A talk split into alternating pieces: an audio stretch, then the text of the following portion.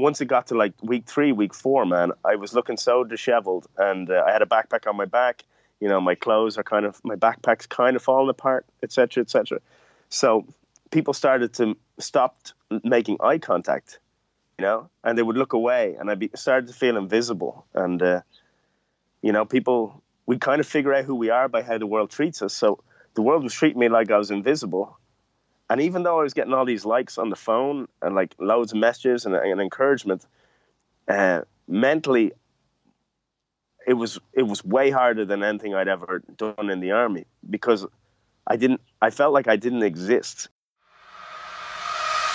What is up, everyone? I am Lachlan Samuel, and this is the Open Up Podcast, the show where real people open up and share real stories of struggle.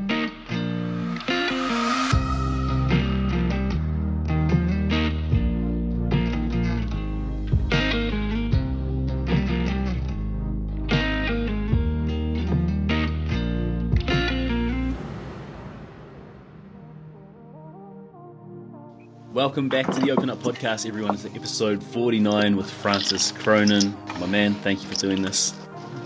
Ah, thank you so much, Sam. How you doing? uh, can you give us a quick description of yourself as a man, as a human? Uh, I am an, an Irish, an Irish born and raised man who is trying to find how he can serve the world and uh, be happy more often. That's pretty much me. That's a cool one. I'm a yeah. I'm a, I do comedy, and I uh, I was in the army for a while, and uh, yeah, I live in LA, and uh, I like people in general, except for when I don't, and then I go home and hide out. yeah. Um, we'll dive straight into childhood, man. Can you give us a mm. quick breakdown of what that was like for you? Yeah, I grew up in a a lovely. I was very lucky. Uh, that's my first thought. Is that uh, I grew up in a small home I think at one point there was seven people living in it, and I think it was officially like a two bedroom home. It might have been a three bed, but either way, it was quite compact. So uh, right from the outset, I never felt like I was missing anything. Anytime I went anywhere, I always thought there was loads of space and loads of room, and friends' houses were always like a treat. Um, there was always food in the fridge. There was always love in the house. Um, and it was always a very it was a very active childhood. It was my mum always had us doing loads of cool stuff. Like if we weren't doing something, she'd find us something to do.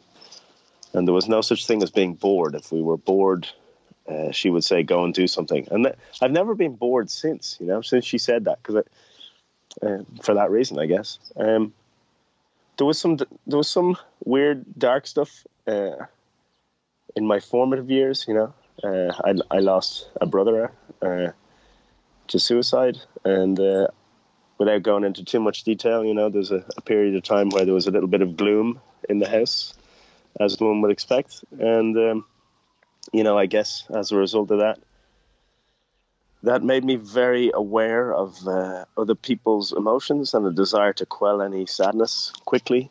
Uh, which has led me into some very negative relationships and yeah. some very positive relationships, and probably why I, I gravitate towards comedy and uh, showbiz. You know, because I, I want to entertain and make people happy and forget their problems. That's awesome, man. That's a cool outcome. so for anyone yeah. who's like either going through that sort of trauma and that grief now, or someone who may go through it in the future, what what would you say to them? How to deal with that situation? Based on Ooh, well, well, now it's so interesting. Now there seems to be a, and there probably was back then, but um, you know, I would say basically, if you're struggling, talk to somebody.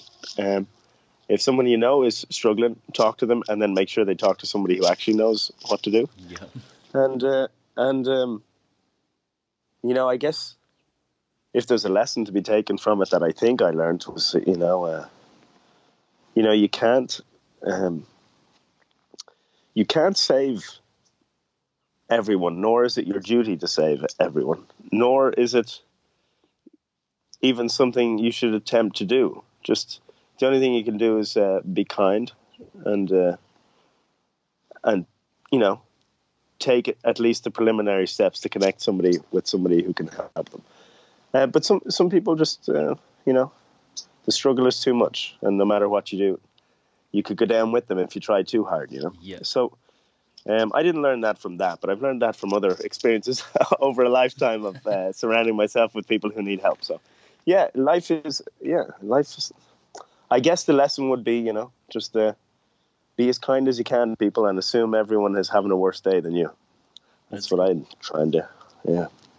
Okay. Um, I guess we'll um, fast forward to. I guess when you go into the military, do you want to walk us through from there up until your story that you oh, yeah. share with the rough set? Oh yeah, cool. So, uh, growing up in Ireland, um, you know, there there is a military there. We don't really need it except for uh, aid to the civil power, which is taking care of, say, uh, things like the police or you know floods or uh, you know patrol of the borders of the sea. So the chances of going to war are pretty limited, but the chances of having an interesting uh, adventure are really high. So when I, it's, it's so yeah, dude. After after after school, you know, I always enjoyed the outdoors. My dad used to take us hill walking all the time. I knew how to read maps. I spent most of my time outdoors. I had no interest in guns, but I was always like, I just liked the challenge. I liked uh, I liked I was very fit, you know, I've been doing cross country my whole life. So I just thought, oh, I'll be good at this and guess what? I don't have to look at books anymore. Uh, so I joined I joined the army at 18. I joined at the same time I joined the army, I got into university to do arts. But I when I got both of them at the same time, uh, it just felt like, well, why would I study after studying for 15 years? Why don't I go out, make some money, and and be be be a man, you know, or whatever, like do, just like experience like the world. Yeah. And I did college for a month, and then just like as soon as uh, as soon as the induction process for the army came up, I just me and my friend Jeff actually we both joined together. We were both kind of hoodwinked into it because uh, my my friend picked us up on his motorbike and it did like 130 miles an hour. So we associated that adrenaline rush with the with the motorbike ride. So he picked us up on the motorbike and gave us a tour of the base, you know, the local Air Force base. Yeah. And we're going, okay, this is cool. This is what the army is. Little did we know it was, uh, you know, just it's pretty hard slog in the army, man. The pay's not great, and uh, but the camaraderie and the brotherhood make up for it. You know, the, the it, it's a beautiful, it's a beautiful thing, man. Yeah. I have friends for life. Yeah, like maybe a hundred people who I could probably call, and they would show up if I needed them. Isn't that crazy? Yeah. Did, um, how you're talking about you always needed to help people or to heal people, um, especially with what you're doing now of comedy. Did you have that same sense when you were in the military? Oh, that yeah. I should just temper that slightly. Like you know, I'm. I don't think I'm that like. I'm a pretty uh, benevolent being. Like I try not to ruffle anyone's feathers, and I try and make sure I don't add to anyone's pain. But I'm not going around like Mother Teresa, you know. Yeah. Like if yeah, if someone bothers me, I'll, you know, I'll let them know about it. You know, I'm not, I'm not, I'm not a martyr or anything. I'm just an average guy, but uh, when you start connecting the dots, you know, in reverse, you start saying, "Oh, I wonder am I doing comedy because I don't want to see suffering, and I'm kind of, I have a heightened sense of like how how, how are they feeling over there. So maybe, maybe I've got like, maybe this is true or maybe it's not, but I feel like I can kind of sense how people are feeling on a very high level, and that allows me to read people in a room when you're trying to conduct like a comedy show. So. Um, yeah. What was the question again before I got um, too much coffee? I think I'll go to another question. It's um, were you able to be yourself in that environment?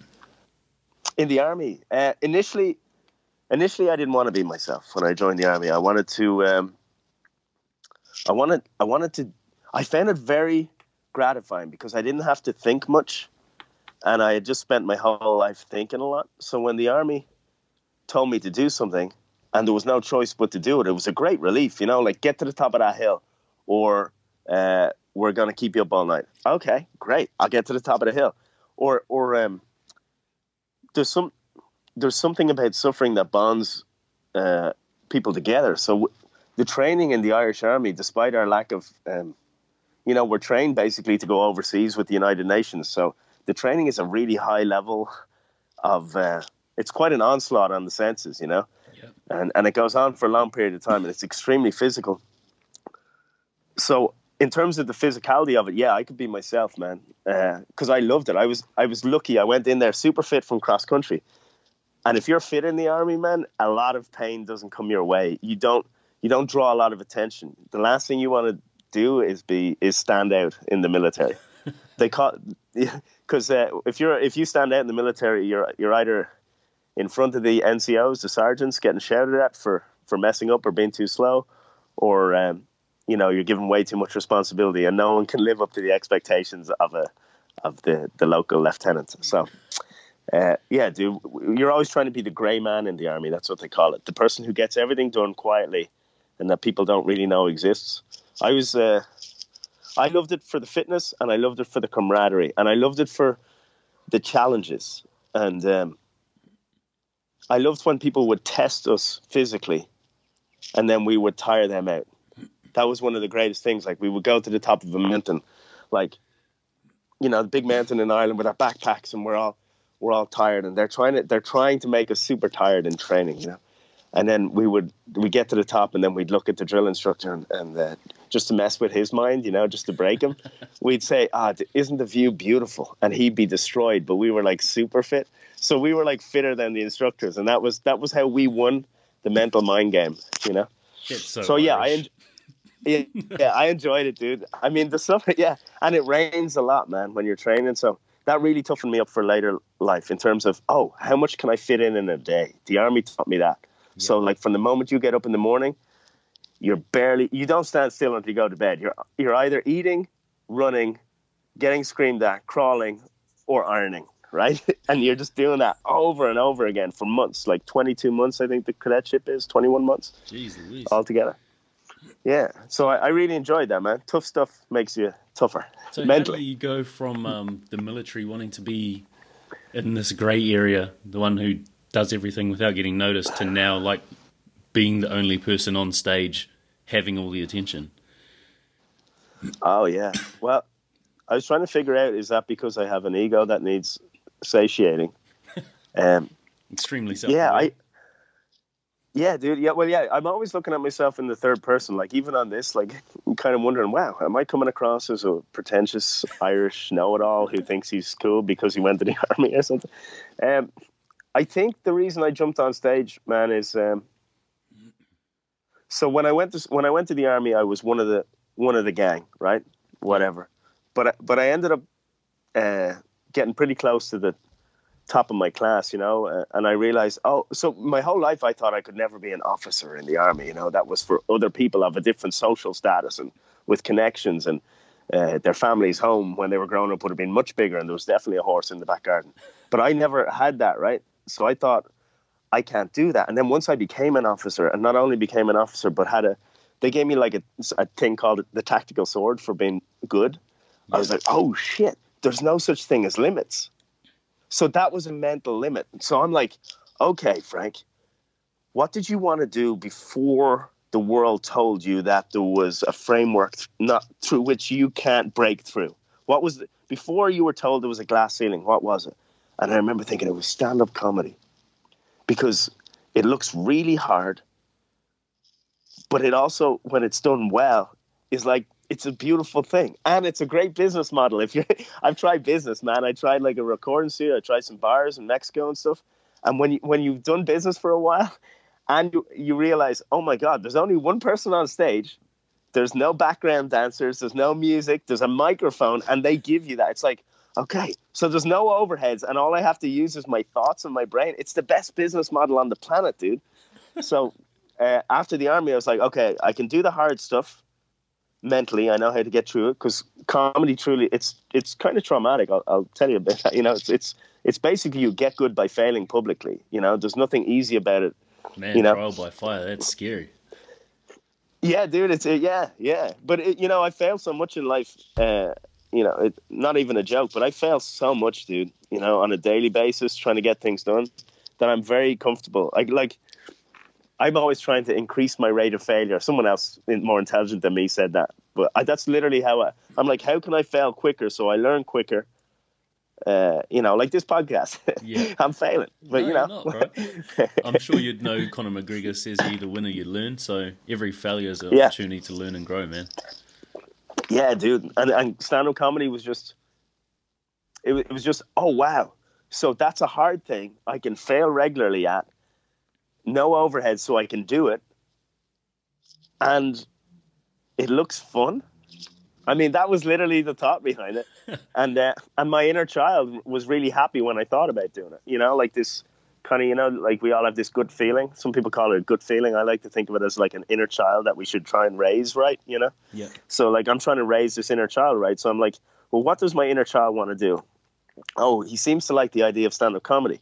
Oh, well, what else? Does like, uh, it, would that be good for him? Well, if you get really good and work really hard, you'll make loads of money. So yes, you know. So I, I just jumped into it, dude. That's so cool. um, Yeah. with obviously comedy, it's a little bit different, but most people's fear, or one of their top fears, is public speaking. Like even more so Yeah. than de- even more so than death in America. I think it's number Whoa. one. Yeah. so Yeah. like, and that's because of that fear of people judging them while they're speaking. For you though, Yeah. it literally is people judging you. They are going to judge you based on your material and how you come across. How did you go about Yeah. that first the first time you had to get up on stage, man? Oh well, oh dude, first time I got on stage, I had I literally I had a whiteout. You know, I got on stage, I got through my my set. I literally don't know how the audience reacted because I was so scared. It was in a laundromat stroke coffee shop in San Francisco called uh, Brainwash Cafe. Yeah, and I remember there was this one woman up the front. She was laughing hard, and then I found out that she laughs hard for everyone, so it didn't mean anything, right? So she's just kind of delusional. So I thought I was killing it, but I was. I remember just I was so scared that when I got down, man, I was so drained. I had to sit down, and my vision started going like I've white out. I was adrenalized so much, but what happens is your brain res- your brain rewires itself to get used to it. You know, someone told me this. I don't know if you find your listeners will find this interesting, but like the reason people find public speaking apparently so hard is because if if we're all like apes, right? Yeah. So if all the apes' eyes are looking at you, you're about to get pulled apart and eaten alive. It's cool. So that's what. So that's like innately when everyone's looking up at the stage. That's why it's so scary. Is because that's people only look at you when they're gonna take action, and it's usually negative. So, uh, but public speaking, it's just a muscle, man. And a lot of it, you, you start to learn certain things like how to pull yourself out of holes. If there's a silence, to acknowledge it. How to pierce tension. How to pivot, go in a different direction. If a joke falls flat or it's on a topic that you didn't re- like, say you go and say you're at a, it's a kids show, no bad language, so you have to re, you have to make sure and censor stuff. You you just adjust, adjust, adjust, adjust, adjust, and you adjust so much that at some point you can adjust in any moment, in any scenario, and that usually seems to take around twelve to fifteen years to get the mind that agile. I'm I'm at about I'm at about seven seven years. So in about five years, if I keep if you trust the process and you trust that your brain and the plasticity of your brain is being rewired, there's a really good chance that I'll another five years I'll be I'll actually be funny. You're so hard on yourself, man. I, I'm yeah I, I I don't know yeah that's I'm not really like inside there's a part of me who thinks I'm a great fella, Yeah. uh, but uh, the Irish part of me won't let me say it out loud. Yeah. You know Humble, Yeah. humble brag. exactly yeah. with um, with public speaking. So for anyone who may be coming up to their first time public speaking, how would you say they approach it? Is there any tips for someone who's going to do that?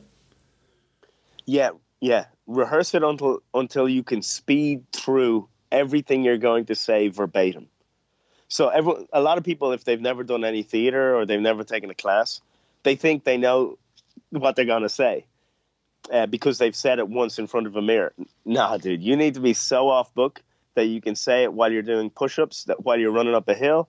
Like it's like I don't know if uh, anyone out there is religious or was brought up religious, but you need to be able to rattle it off like a prayer and then you need to you also need to imagine when you're public speaking don't get too locked into your material get like know it so well that you that when you're saying it it's coming out and you're focused elsewhere. Because when I'm on stage, dude, if I'm rolling, if I'm doing like 20 or 30 minutes, and all com- all comedians will tell you this, it's not like we, it's it's not magic. It's not like we think we're great, but you're literally you're kind of looking at yourself in the third person, watching yourself. Okay, oh Frank, wow, you you need to go faster. They're not paying attention. Oh, you need to hit your consonants harder so that you you know. Oh, dude, bigger act outs. Oh, they like dirty humor. Go dirty, you know. So you're so you're you're here, like right beside yourself, watching yourself, and you can't watch yourself if you're focused on what's coming out of your mouth. So do it a hundred times. Do it up a hill. Say it while you're running, and then uh, say it in front of one person, three people, and then a hundred, and you'll be fine. That's awesome, man. And do it, yeah. And if you're doing stand up, do it a hundred times before you decide whether you like it or not. Like don't, don't do 105 minute sets in a coffee shop. No one's good their first time, and no one sealed a Netflix deal their first time. You have to do it for seven to 12 years for Netflix to even look at you. it's true. I, I think we'll fast forward to Rough Set Bro. Um, oh, brilliant. Just wrap that up. Did you want to explain what that is and how that come about? Yeah, so um, Rough Set was basically I, I, I was a, uh, you know, I do comedy. I was in the army, and I like adventure, and uh, I also, you know, like every normal human, I like the idea of being of service to the world and helping people, right? Um, and so I thought, oh, I'm to go on a walk from San Francisco to LA. I wonder if I can raise some money for a charity. And actually, people kept coming up to me and saying, why are you walking? And I'd be like, because I want to walk. And they'd say, well, dude, you got to get a charity. So I, serendipity, uh, a person came up, Chelsea, from a local comedy club. She was doing, she was sound engineer. She said, let's, uh, let's hook you up with Homeless Healthcare Los Angeles. And I had just uh, recently had a, uh, some friends who had, uh, and people in my immediate circle who had been homeless and living in their car and then living on the streets, and one who had passed away, and uh, a lot of friends who in LA you're never more than hundred feet from somebody who's living on the streets, and you're also never more than one person away from someone who has an opioid addiction. So you know that stuff just crosses your path very regularly here. Uh, you know, truly is there's an epidemic here. It's it's very sad. So this charity seemed like the perfect fit for the 500 mile walk, and I thought I need a hook to raise money. If I'm going to raise money, the walk is not enough. People walk all the time, so I said, "Oh, I'll sleep out rough every night in just a sleeping. I'll just take a sleeping bag, no tent." And I thought that'll get them, that'll get their attention. And uh, yeah, lo and behold, we ended up raising twenty thousand dollars for homeless healthcare in Los Angeles, That's and another. Awesome, it's crazy, right? I've never, I never. Uh, it's crazy, man. I never did. I was never part of anything like that was that effective, you know. So that's like you know that what I was saying about being in the army, man. You you put these ceilings on yourself, you put these limits on yourself, and then you you don't aim for the stars, and you never hit the moon, you know. So, dude, now now it's like, okay, how big can I go? So the next move will will be way better and even cooler, you know. Yeah. Was, um, there, was there a reason for it being 500 miles? well, it, I think it's 376 if you drive. And I just thought it was a cool. It was first of all, San Francisco to LA is a doable distance. You know, it's like I thought I could do it in three weeks, maybe 18 days, a marathon a day. Uh, and the reason it was 500 miles was it was an easy number for people to remember. Yep. And if you walk it, it's over 500. So I knew I, I wasn't shortchanging myself or the the journey. It ended up probably being closer to six or seven because of the amount of mistakes I made. like Google Maps just wanted me to get eaten by mountain lions. I'm convinced of it, dude. so uh, yeah, it, uh, if you want, I can kind of take you through it. It was pretty, yeah, pretty course, intense, man. you know. Um, so um, before, I guess before we jump into it, did you obviously you planned it out a little bit? You would have thought about it a yeah. lot. Did you? Were you prepared enough mentally for what you were undertaking? I thought I was, dude. Uh, if if you've been in the if you've been in the army at any level over a period of time or served overseas uh, with the army, you, you think you're pretty robust mentally because you see so much and you're put to the test quite a lot physically and uh, asked to do things when you're very tired and with sleep deprivation and sleeping out. So I thought, okay, sleeping out for people watching, that'll be like the big thing. But for me, I was just like, yeah, I, I can sleep out anywhere, dude. I dug a hole and lived in it for two weeks in like Ireland in the rain, so whatever, you know. So that part of my mind, I was I was cool about that. What I didn't expect, man, and what really got to me mentally, and which was probably the biggest the, the biggest lesson that I took from it was the power of eye contact and how little eye contact people make with the homeless. Yeah. So, as I, uh, I'm jumping on a little bit here, but basically, once it got to like week three, week four, man, I was looking so disheveled, and uh, I had a backpack on my back. You know, my clothes are kind of my backpack's kind of falling apart, etc., etc. So people started to stop making eye contact, you know, and they would look away, and I started to feel invisible, and uh, you know, people we kind of figure out who we are by how the world treats us. So the world was treating me like I was invisible. And even though I was getting all these likes on the phone and like loads of messages and, and encouragement, uh, mentally, it was it was way harder than anything I'd ever done in the army because I didn't. I felt like I didn't exist. You know, I was outside, like I was in the out group of society looking in, and it didn't seem to be getting better. It, it was very odd, man. Very yeah, odd. Well, it was like a, I was outside outside the matrix. That's a massive contrast yeah. to being in the military, being part of a brotherhood, um, sticking yeah. it to the man, to your your officers, and then of course being on stage, having all the attention to, you know, being essentially homeless and having none and feeling non-existent. Yeah, I now I was only scratching this. I I always have to put in this caveat. I was only scratching the surface of what it was like, you know. I, after three weeks, man. But I, I mean, that was like it was so eye opening. I can't imagine how dark and how sad it is for an individual who's out there long term, who may have mental health issues and limited support system or a drug addiction, which I think is about thirty seven percent prevalence of people who are living out have a, a, you know a drug addiction. Not everyone. One common misconception is everyone on the streets, uh, you know, is struggling with a drug addiction uh, apparently in LA it's 37%, or in California. Out of the 115,000 people in California living in uh, substandard shelter or no shelter at all, only 37% of them uh, have a, a drug affliction. So, so a lot of people are out there just because they got a divorce. You know, that's the yeah. truth. It's it's dark, man. They made a few decisions in their life, or some things happened to them that they couldn't predict, and they're out there. You know, one minute it's me or you, or and then the next minute it's you and me on the street. No one Scary, looking at man. you, no one caring. Yeah. Um, so, yeah. did you want to walk us through, like, what you were yeah. doing day to day? Yeah. So I started with the at the Golden Gate Bridge. I had a camera crew, and I thought, oh, this is this is about young Irish Francis Cronin running from San Francisco, walking from San Francisco to LA, doing comedy along the way, and along the way, I'll figure out how to raise money for the homeless charity. You know.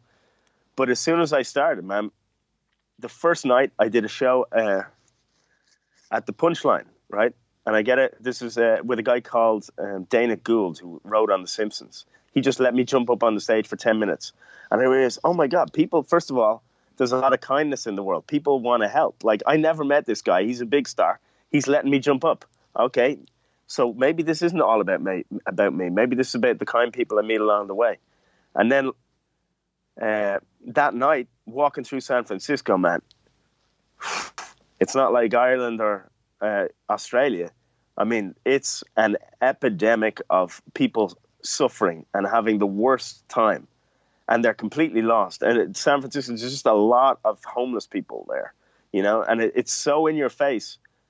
And I was just after having a wonderful time on stage, and I, I'm just absorbing the concept that I'm now like, and I'm a kind of an ambassador for this charity, you know, raising money at, at, at some sort of uh, higher profile than I'm used to. So I realized, man, okay, this is not about me at all. This is about the people I meet and the um, the the the homeless charity. So by day five, we're doing this. Oh, the, well, actually, day two, I wake up after sleeping um, between an off ramp and a highway.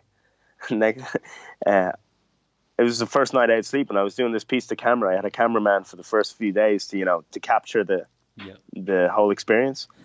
And uh, the first morning I wake up, I'm given a piece to camera, and he's um, where it's going great. And then I turn my head just a little too quickly, and I uh, a, a twig goes into my eye, and you know, this is 48 hours into what I think is going to be like the greatest project I've ever been a part of. I thought, dude, you got to understand, I, I had, I had made so many calls and emails to media to get the profile of this project up there. Because I, I have this mantra, you know, throw yourself in so deep that the only way out is to succeed. Like that's how I like. Like right now, I'm studying I'm about to do comedy in French, dude. I have I gotta work, man. I've never done comedy in French, nor have I spoken it since I was like 18, you know? So I, I have this belief that you're supposed to do hard shit, but now now I got it. Excuse me. I have a 30% corneal abrasion and my eye won't open. And the, the doctor's talking about that I might lose the eye. And this and this is day two out of what I thought would be 20. And all, yeah, dude. So it was very humbling. Within 48 hours, my world's fallen apart. And, uh, and then day five, I think it was, I was in a place called San Jose, which is about I'm guessing 50 miles south of San Francisco, about to do a, com- a comedy show with a guy called Craig Shoemaker. Uh, very funny guy. And uh, I'm walking out of a dentist's office. I had just slept in the back of the dentist's, uh, like this weird tiny garden. I had hopped the fence and I was sleeping in the back because we were doing a piece with the documentary crew about uh, how living on the streets can affect your your your dental hygiene and your health in general. Yeah.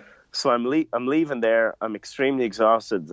I feel like I've bitten off more than I can chew, and it's only day five, and I know I haven't made much mileage, much ground. And then I meet this guy called Andrew, who's long-term homeless, living, I believe, with his with his girlfriend underneath a piece of plastic in a ditch uh, beside an off ramp in San Jose. And as I'm walking up to him, I didn't even see him actually. He just he just goes, "Hey, dude, you want some breakfast?" And I'm like, "This is a man on who on a shopping who has a shopping cart with a, a gas stove that he's he's he's got nothing." And here's me moaning, man. He changed my whole. I thought I was ed- educating people and, and bringing joy and maybe the potentially some money to the homeless. Dude, this guy's giving me breakfast and he's got nothing, you know. So that was a whole. My ego just like just went on holidays then. I just go oh, okay so whatever i'm involved in here is way bigger than me walking. It's not about me at all really. It's about the kindness in california and the capacity of humanity to help others. If and if we stop looking at the mainstream media how beautiful the world is you know? Yeah. Uh, do you feel like yeah um, dude I, because obviously there's a lot of scarcity in the world so people want to keep everything to themselves do you think because when people in that situation when they have literally nothing, there's nothing to be scarce about. Yeah, I think I think I think you're onto something there. I, I have to say my experience there, there seems to be a thought out there that does the rounds about, you know, well, wealthy people don't give and, and poor people give. And I say, but I am, I can honestly say now, I, I know a lot of wealthy people and they give, you know, hundreds of thousands or millions even. And then I know uh, on my walk because I was surrounded and operating at, that that level of income. That every time I walked into a place and there was homeless people outside, they'd ask me, "Well, hey, do you hungry?" And and if they had food, they'd share it. Like there's there's a lot of street rules out there to make sure that no one goes without. And and a lot of this concept that that people are evil hoarders and stuff like that, like yes, it exists, but that's put on blast because it's entertaining to see the reality from my experience, my limited experience, my one walk, but across like pretty much a state, was that every city I went through, every ethnicity, every type of human you could meet, every income status, everybody was sweet. Without, ex- I didn't carry a weapon, man. I didn't carry nothing. Wow. I, I wasn't attacked. I, I wasn't. And you know, I'm sleeping out, man. And people, there is there's terrible things can happen to you out there, but it's a the world is so beautiful. If you if we step outside what social media wants us to feel and actually go out and feel what is the reality it's like a parallel universe man. Like uh, and that really made me happy because i knew that to be true in my heart. I knew that was the case but i i didn't walk walk the walk. I didn't know it for sure you know? That's cool. But i experienced it yeah. Um, I don't know if you know this, dude, uh, but people were bringing me bringing me in for food and um, yeah, you know, letting me shower in their homes and I had a problem with my right leg for a long time, and a guy drove up and brought me a roller to roll out the knot. And like a woman, uh, because I was raising money for charity, people would know where I was going. They could track me on satellite via my website, so they could live track me in real time. A woman came and met me, and then uh, offered to give me a, a massage. Like she's a holistic healer, dude. It's just like the compassion people have. There's, that's and a the desire to help people. of the law of attraction, though, bro. That's like you're doing oh, something good, so people are doing good shit for you. Oh, dude, that was a freaky thing because I was starting, man. I you got like you you you probably get this a lot. You probably get a lot of positive stuff. Um, so I, have I've got a little bit of uh, press in the past or whatever, but never this positive, right? So now I'm getting. It was it got to a point where it was overwhelmingly positive, and people were sharing very emotional stuff some people were emailing me just like videos of them crying and telling me like wow. this is to the level where you you start going, wait, okay, okay, it's not me, right? Yeah. I figured it out. This is this helped me a lot. It's not me. It's that people have so much goodness in them that they finally have a conduit to like let that like let the beauty that they have inside. And i just happen to be an easy conduit to reach. I'm on, i'm in their hand. I'm on instagram in their hand. And I'm doing something for the good of humanity for once in my life, right?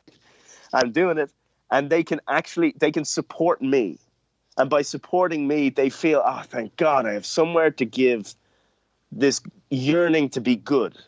So it had, and once I realized, oh, it's not you, Frank, it's the message, and you're merely a conduit. I was able to relax, and my fucking ego, t- no, excuse me, yeah. my ego took another hike. You know, it's almost uh, as if how you're talking about when people on stage and that ape mentality of eyes looking at you with these people who are reaching out to you, finally using you as this conduit to give and be kind. Like they finally felt connected to their tribe, finally felt like a part of the primate pack. Yeah. Yeah. Yeah. And a, a, a lot of comedy, man, is uh, most comedians will tell you this. Uh, well, if they don't, maybe they're not comedians. It's like you you walk into every room, and every room has its own personality as a group. Much like when you're a kid and you walk into the next classroom and it smells funny and there's like a weird, you know. But like when you walk into any room, whether it's a coffee shop, a 200 seat or 800 seat or 5,000, it's like it's a, the audience has its own personality, and you have to figure out what that is. But the the the whole goal is to get them to from their disparate energies that they come into the room with to unite in one energy, and then all at the same time, exhale. Ha. That's it. That's our whole job, man. and what it gets so scientific. Uh, you know, the more you do it, it's it's a lot of it is about rhythm and um, but getting you're right, dude. It's getting everybody on the same frequency, and that's what happened with the walk. People, it was sustained over forty days, so people had time to discover it, invest in it, leave it, come back to it, invest more heavily emotionally in it, then make a donation to the homeless healthcare Los Angeles, and that's how that's why it was effective. I figured that it's like sustained exposure to good content. That was pretty much it. That's awesome, man. Dude, this is what's going to happen with you too, because you're making this great co- content and it's regular. Yeah. So it's like over time, the rapport you're going to build with people is, I don't know actually what, maybe this is huge already, but this is going to be like, no, I've heard some of your stuff, man. yeah, but the way you're doing it's very cool. So I'm excited for you. Thanks, bro. I've yeah. got I've got a question um, when you're talking about feeling non-existent and then like obviously doing this over 40 days it's a long time and i think you said at the three mm. week mark you start to feel non-existent during that last week were you still able to perform properly like on stage were you able to transition from oh, yeah. feeling of non-existence to like this community? yeah that's a great dude that's a great question i definitely oscillated nearly on a daily basis so and it was a, lot, a lot of it was dependent on ba- uh, how much sleep I got. So or so when you're living, if you're living out on the streets, uh, like uh, I was for that short period of time, um, most of your how you operate in the world is based on how well you slept the night before and were you cold and have you eaten. And uh, most nights I was cold, and uh, but I had eaten. Uh, so I would wake up feeling miserable, smash some coffees, do ten miles, have a meal, charge my phone while having the meal so I could edit the one to three videos that I was uploading a day.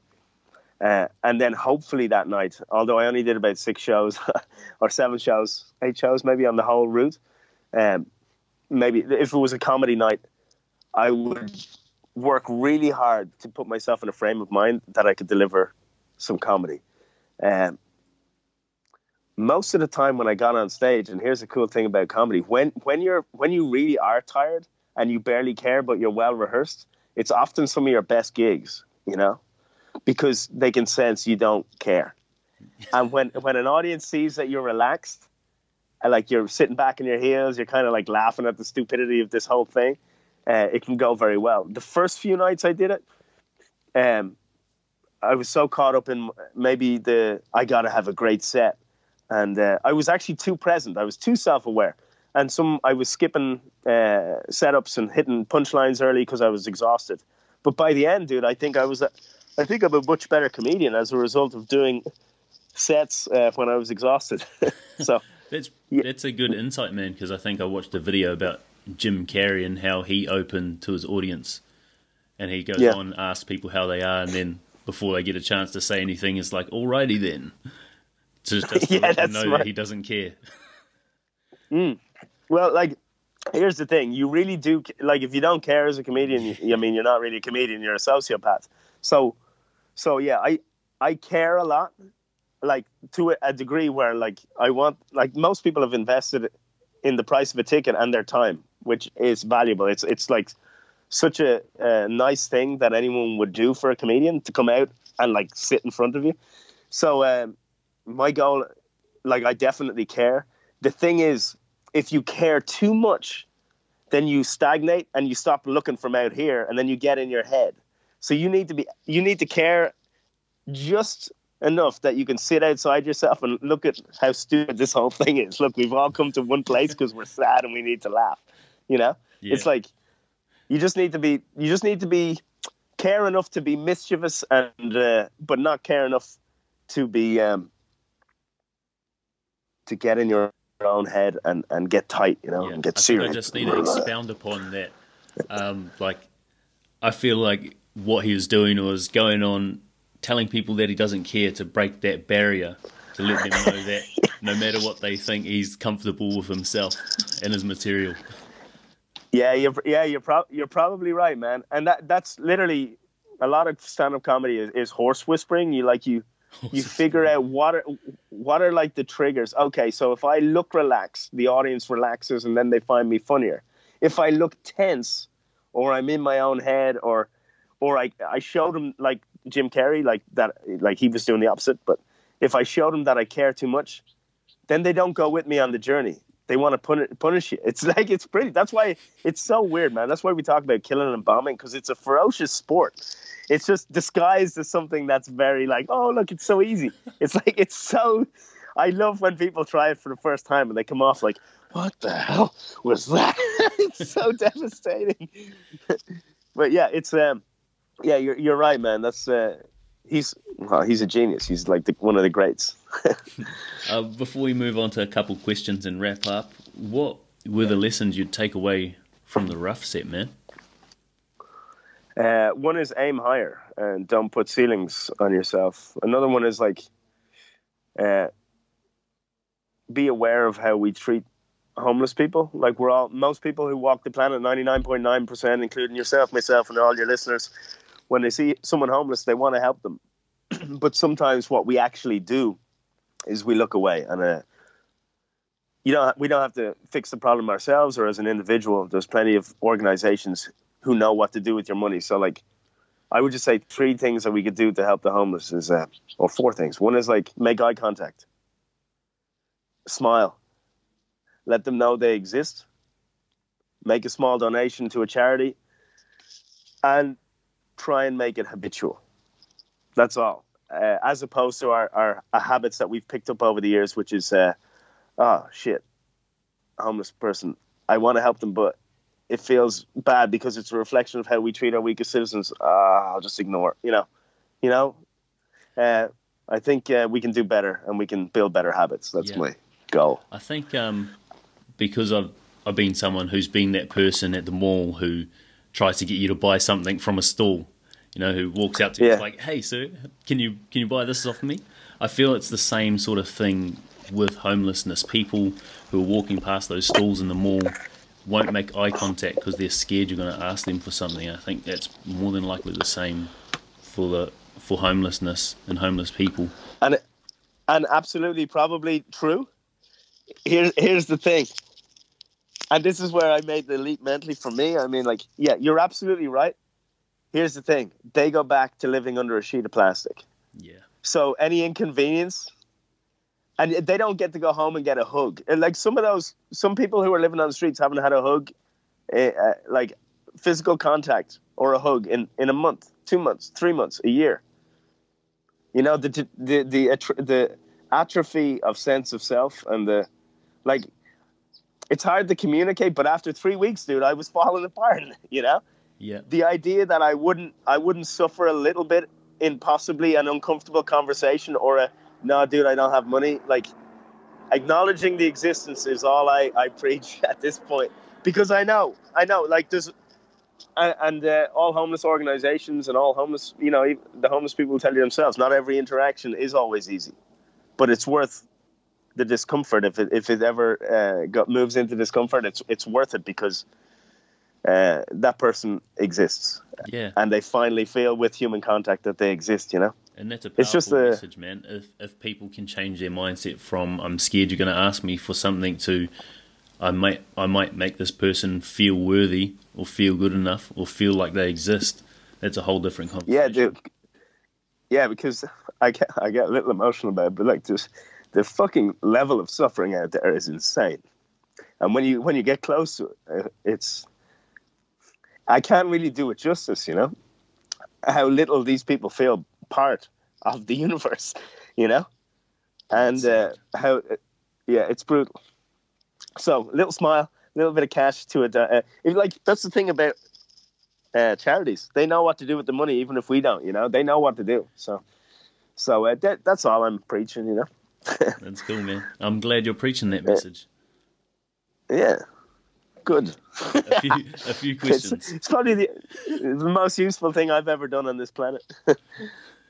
I think you should be proud of yourself, man. Um, yeah, I'm trying. You know, and that's actually I, I, that's one thing. Another little thing I figured out on the walk was, you know, somewhere somewhere along the way, cynicism has taken over, right?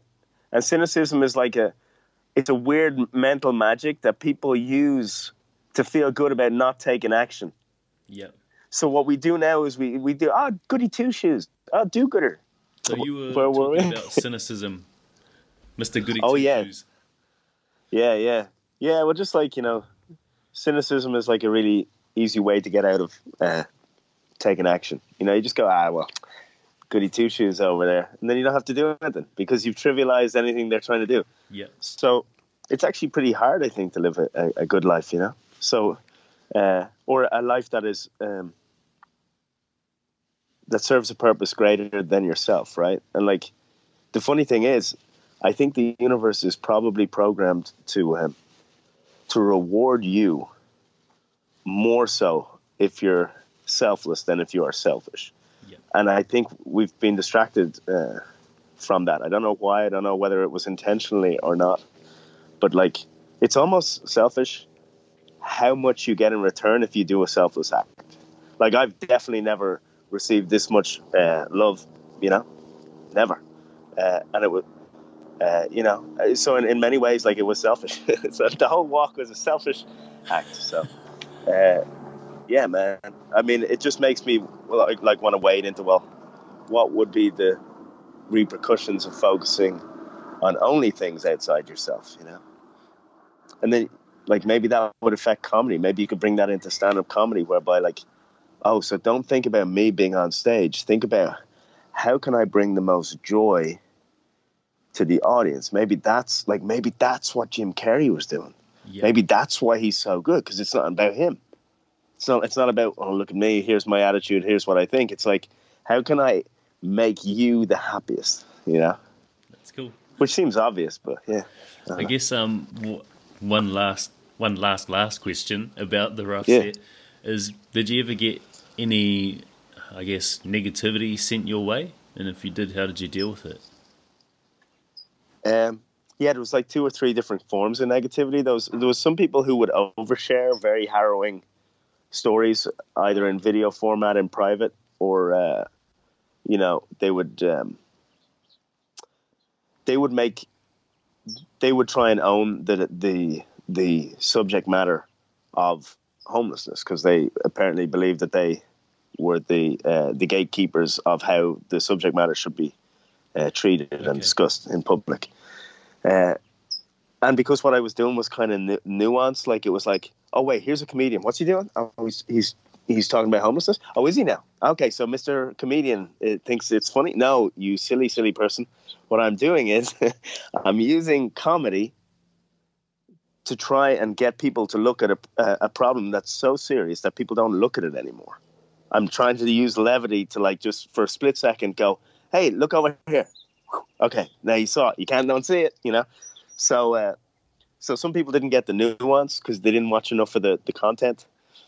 Uh, but I only got one. Like, truth, truthfully, man, it was like I think it was actually like two people. One person was uh, unhinged, and uh, the only thing that came across my radar, man, a lot of the stuff like Insider Edition is some uh, American publication. They did a video. I looked through the comments there for a few seconds, and man, never read the comments on YouTube because no matter what you do, you can't win. Like, and but do you know what? Came, I have a friend who's kind of famous. Uh, I, I won't name drop because there's no point. But you know, everyone in Hollywood has famous friends. It's not not that cool because everyone at some point gets famous if you stay in it long enough, right? So one of my friends goes, "Hey, just like go to your favorite comedian, go to your favorite comedian, go to his best act, and scroll down through the comments." Dude, I was doing pretty well. So compared to like like like the the best, you know. So so literally, I think people just saw it as a good thing, and uh, you really had to go out of your way to be upset by what I was doing. And then we raised twenty thousand dollars for a charity. So I mean, like, I mean, what, what more do you want? like, what can I do? Like, it's, it's like the best hear, thing man. I ever. Yeah, it's great, man. I, I, I'm so I feel like lucky to, lucky to have. It was almost like I didn't choose it, and uh, the love and uh, it, the positivity I've, I've experienced as a result, it was worth all the suffering. And that's the like. I mean, that's your podcast is about overcoming suffering, right? Or like weight, getting through pain. Everything worth doing. I know this is archaic, you know, but everything worth doing is hard. And uh, I was working on this analogy, dude. Maybe you like this. You know, uh, I felt like when I started off, you know, first I had the, the corneal abrasion, nearly lost my eye. Then I had a problem with my shins. Then I got food poisoning. Then I got caught in a storm underneath a sheet of plastic in the worst storm like the vineyards had ever seen. Then I nearly, you know, walking through the mountains in mountain lion territory, like I that I hadn't factored in. Uh, getting hungry, n- nearly running out of food, ne- you know, nearly running out of water.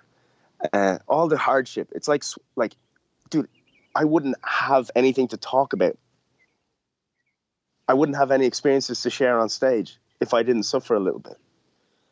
And it's like going out through the waves. You know, you have to swim out through the breakwater. Like life tests you. You know, you have to get out before you get to like cruise in on a wave. You got to suffer. You got to like break through those waves, man. Sometimes they knock you back.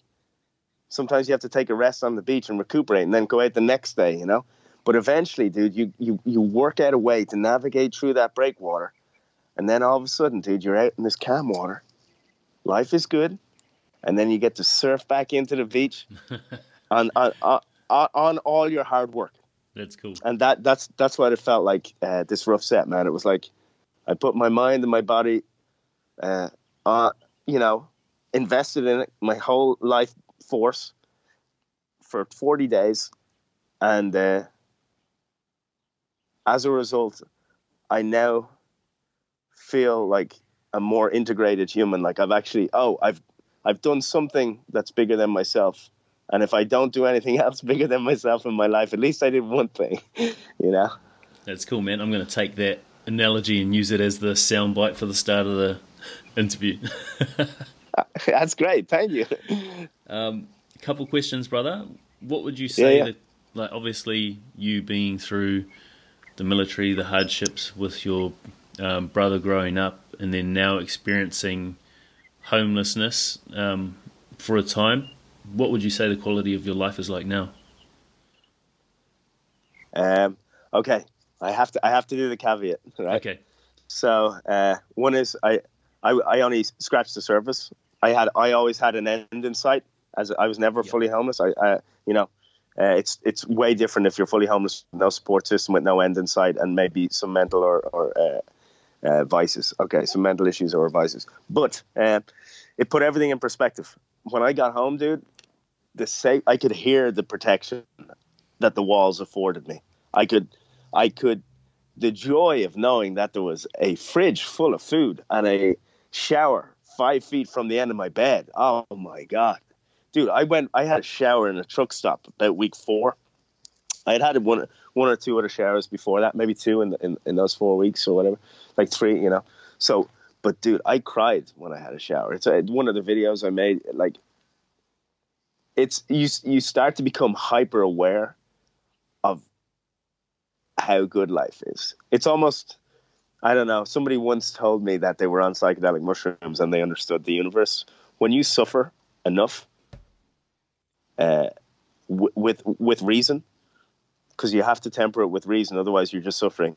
But when you suffer for a cause, or put yourself under some pressure for a cause, whether it be studying for exams or whatever, it's always rewarded. And uh, that that like the perspective it gave me and the clarity of how lucky I am on this planet. You know, I don't think I can forget that. It's like you know, it would be what I've heard having a mushroom experience would be like. You know, you can't forget it. um, obviously, you've uh, implemented gratitude or reconnected yeah. to gratitude after that. What else have you added to your life or removed from it to improve the quality of it? Um, well, yeah, gratitude is a big one. Somebody actually gave me a trick on that. Was like every time you stop at a red light, you can flip that into a positive and use the red light as a moment to be grateful for something. So that's a, I like that. That's cool. Um, yeah, that's a nice little life hack. Um, eye, con- eye contact and just being more kind. So I now focus on making sure that I make, like I was always pretty communicative, but now I understand the value of eye contact and, and inclusion. Yeah. Uh, and uh, I've always tried to bring people who were like uh, in the out group into the in group, you know, get them picked for the football team when I was a kid or, you know, defend them if there was someone who was giving them a hard time, whatever. I think most humans do that. But now it's like, okay, as an adult, people in the streets make eye contact. Also, um, also making time um, to be alone in nature. Because uh, when I was out cross, I was I was going up through the mountains. Sometimes I was cutting uh, some miles off my journey via by using the train tracks, and they're very remote, you know.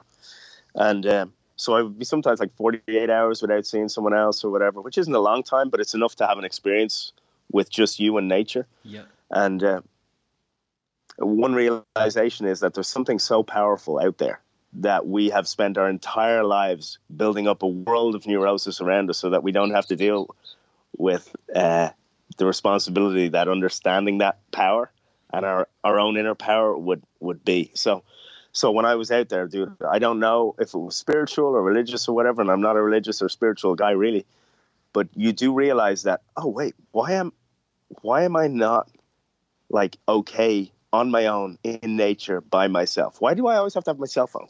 Why do I always have to have a coffee? Why do I always have to call? You know, and then you, you realize that uh, it's because there's some there's something, whether it's a higher power, God, whatever you want to call it, but there's something out there that we need to spend time with, and we're not doing it anymore. Yeah, and if we and, if we spend time in isolation, if we have the time without our phones, without distractions, then we're forced to face the darkest part of ourselves as well.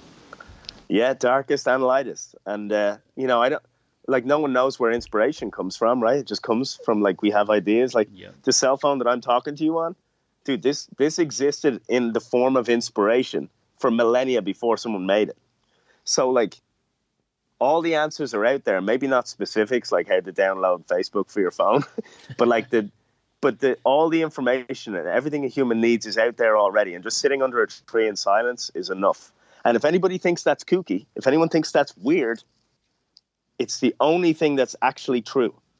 Because a human in its most innate form, like a naked human under a tree, is the only thing that's not neurosis. It's the only, it's the only, like a human in nature is the only thing that's not weird.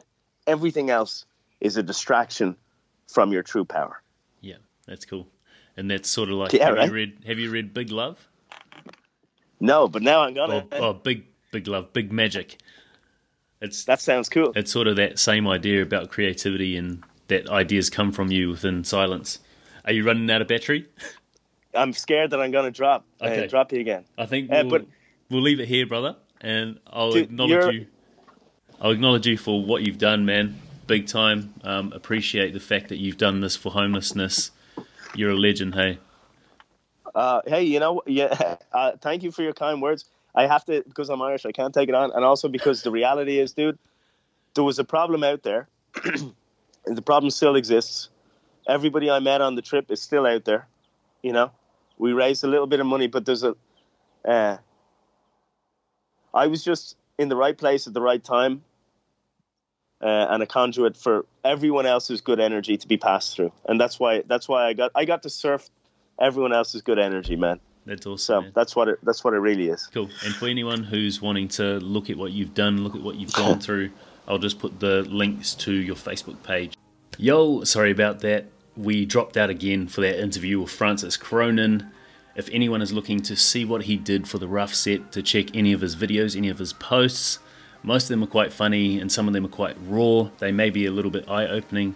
If you're keen to check those out, I'll put the link in the show notes below. I'll put it on Facebook as well go have a look. Um, I'm sure you'll find some sort of nugget of gold to reevaluate yourself and to reevaluate your life and to find that gratitude and to hopefully start giving homeless people that eye contact that they deserve. Cheers.